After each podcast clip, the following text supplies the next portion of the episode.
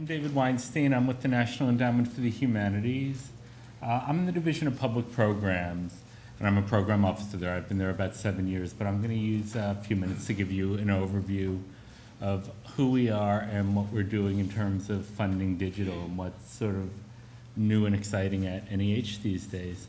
Uh, thanks very much to the center and also to Frank, Peter, and Maurice for uh, having me. And thanks to all of you. Um, one of the reasons that I like to come to a meeting like this is to learn about what's going on. I've just seen lots of great stuff, and uh, and thank you.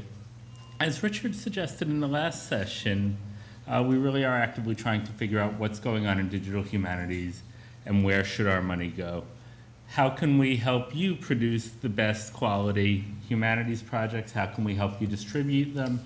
How can we help you archive them? How do we use new technology tools to educate the public? And when I say educate, I mean broadly, both in and out of school, in history, literature, philosophy, the study of art, and the study of culture. Sort of what can we do to make your job easier?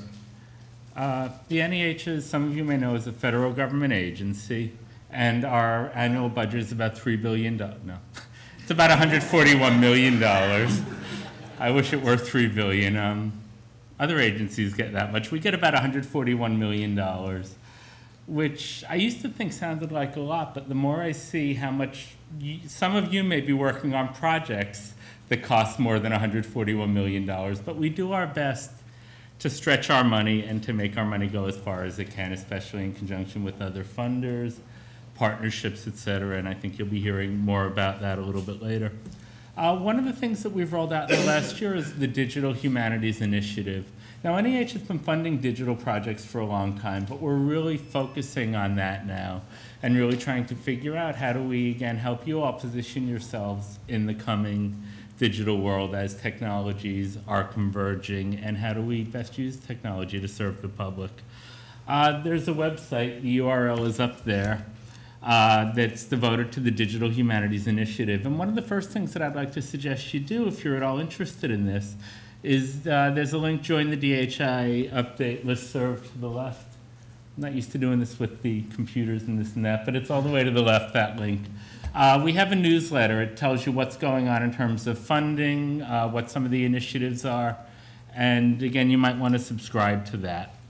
Uh, we're also, we've also started to hold a series of meetings at the NEH with people who are doing interesting digital work. And it wouldn't surprise me if one day a government agent knocked on one of your doors or all of your doors and asked you to come to Washington, or at least you got an email or something asking you to come to Washington. Uh, we've had two such meetings, one focused on digital humanities centers, and the other uh, brought some scholars in who were doing interesting work in digital humanities. And these were pretty informal discussions, again, to try to get a sense of the state of the field. Um, and again, program officers do that. Uh, my main responsibility is in the Division of Public Programs. And I'll talk about that division in a minute, but I do a lot with documentary film, and I have for the last several years. I'm also on a subcommittee that's doing a lot of the research for the Digital Humanities Initiative. Um, and it's the Digital Humanities Initiative that has been doing the research, bringing people over.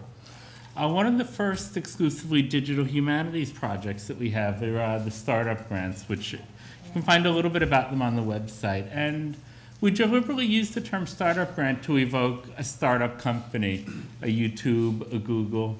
Now, these are $30,000 grants. They're modest grants, but the deliverables by NEH standards are also pretty modest. The focus is on technology as much as it is the humanities. And we want really great ideas. If, and I've heard a lot of them even at this conference. If you have a way to adapt something that you see in the commercial world to something that could educate people in the humanities, go for a startup grant. We're not asking you to build a massive website, portal, whatever. We're asking you to start doing that to see if something is feasible, which again is a little bit unusual at least for NEH and for a lot of funders, we're funding ideas and feasibility and seed money to move a project forward for innovative ideas. Uh, we just made the first set of awards under the DHI startup grants. And uh, it really ranged across the types of things that NEH does. There was some funding for digitization of archives, podcasting, 3D reconstructions of ancient Greek monuments, gaming, um, ways of making archiving, making something open source. Um, even some, again, some of the ideas that I've heard, MetaVid could be an example of something that's out there. Wow, it would be great if we could do X. And we're hoping to have at some point finish up grants. It's probably not going to be called that, but something down the road. If we're putting the seed money in now, we'd love to be able to come in down the road and give you more money to actually make something happen. Uh, to actually follow up on the uh, idea from the startup grant. Um, we also have a partnership with our colleagues at IMLS called Advancing Knowledge, and this is also brand new. Uh, so I don't have any examples of what we're going to fund, but we hope to partner with IMLS to fund innovative collaborations among libraries, museums, archives, universities in doing digital projects. And again, the awards will probably be announced, month are we in May? Possibly late July, I would think, for that. You can get back to me on that. We only have a few times a year when we make grants, and July is the next time. But if you're at all interested, if you're working in an archive or a museum, uh, that's something that you might want to consider. And I'm not positive if we're going to have that again in the future, but there's a very good possibility that we will. In addition, the NEH works according to divisions. We have several divisions, and the divisions are sort of organized as far as the end product and the field that you're working in. If you're doing something for primarily an education audience, you could apply to the education division. Public audiences go to public programs. Preservation and access, if you're preserving and making uh, material accessible, uh, would go to that division. Archives generally, libraries generally, not exclusively. We have a research division that funds scholarly projects. Chal- excuse me, challenge grants for big institutional grants. So within those divisions, we're all rolling out programs, and we're also thinking about ways of collaborating, because especially in the digital world, the walls between, say, an education project and a public program are collapsing. Uh, we funded a project uh, called the Time Warp Trio, where we funded the curriculum out of the education division, the TV program for kids out of the public programs, and we're looking at ways of making it easier for applicants to sort of one-stop shop, if that's a verb, come to the NEH, fill out one application, and kind of get all of that funded in a bigger project. And um, with any bureaucracy, it's hard to bring walls down a little bit, but that's what we're trying to do. But I'd like to run through each division really quickly and give you a sense of what's new and exciting in terms of the digital world. And then um, afterwards, I'd be happy to take questions towards the end of the panel. Uh, the research division funds collaborative research projects and scholarly projects. Uh, some things that they funded include databases, where um, especially social historians will use databases, use computer software to sort data, uh, do research based on that, uh, scholarly publications that might be online, scholarly editions, George Washington's papers, Thomas Jefferson's papers, annotated online. They have a new program called Digital uh, Humanities Fellowships, which are intended, again, very broadly to support scholars who are di- doing digital work. And it's broad because we want to see what we get. We'll put the money out there and we want to see what happens. And this is the first round for the Digital Humanities Fellowships. So I don't have any examples of what we funded under that because we haven't funded anything yet. Uh, the Education Division, um, have some of you received NEH grants or applied? I'm just trying to get a sense. Okay. Some, are a good number of you familiar with NEH, just so I have a, okay. Sorry. I'll do what I can later, Nat. Um, the education division might be of interest to a lot of you. Uh, they have teaching and learning resource grants to develop curricula, including online curricula, uh, digital curricula, primary materials for instructors, study guides. Uh, there's a website that's hosted by NEH called EDSITEment that has lots of uh, good resources for instructors. It's sort of a guide to other websites. And the education division is doing something that you could apply for called digital humanities uh, workshops, where they want to train educators in how to best use digital uh, technology in the classroom. Now, you might want to call them. We get sort of specialized. I'm in public programs, not education, so I'm not sure exactly how that works. You may be able to apply to conduct a workshop. You may be able to apply to participate in a workshop. That's how they usually work. So if you're at all interested in, in doing that, you might want to contact Division of Education.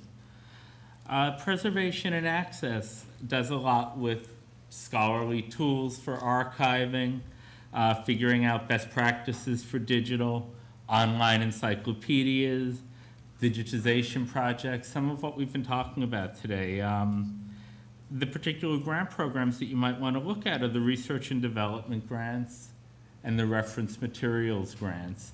And some of this is sort of on the left margin, just so you know. And if, uh, if I'm zipping through this too quickly, just grab me afterwards. Um, one of the more prominent projects out of Preservation and Access is the National Digital Newspaper Program, NDNP, which we're doing in cooperation with Library of Congress. And it's a massive project to try to digitize and make searchable all of America's newspapers historically. And I think that they're just unrolled either a beta version or the actual version. Um, we also have a division of challenge grants, which again supports institutional uh, projects. Uh, there's a new program there, National Humanities Challenge Grants, to help humanities centers get going. And my division is the Division of Public Programs. We support museum exhibitions, including online exhibitions. We support television projects. Uh, we supported a couple that were discussed uh, over this conference. We Shall Remain, which Margaret Drain from WGBH talked about yesterday, Native American history. Um, the Detroit, Michigan State slash Detroit Project, uh, America's Black Journal, we put some money into that, making those programs online. And a variety, a lot of times when there's a companion website to a TV program, we put money into that. Sometimes this is standalone digital projects, sometimes in conjunction with the funding of the TV program. We also support standalone digital projects that are intended for public audiences through the Division of Public Programs. We have different levels of funding, development funding, which could be $30,000, $60,000, up to what we call implementation or production funding, which could be up to $800,000. Um, so that's the sort of quick and dirty. This website also has examples of projects that we have funded towards the bottom. And there are lots more for each division. So you can see their NEH funded projects, and you're welcome off of this link to check those out to give you a sense of what we're looking for. And uh, let me give you my email address and my phone number in case you have any questions about all, any or all of this. Again, the name David Weinstein. My email is dweinstein, my first initial and last name, at neh.gov. And my direct line is 202 606 8308. Why do I give you my direct line? Because I like talking to people. We have a beautiful office. We're in this wonderful historic building, if anybody has ever been there, the 19th century old post office building. And we have the most drab cubicles in the world. So I like outside contact. So please call me. Thank you.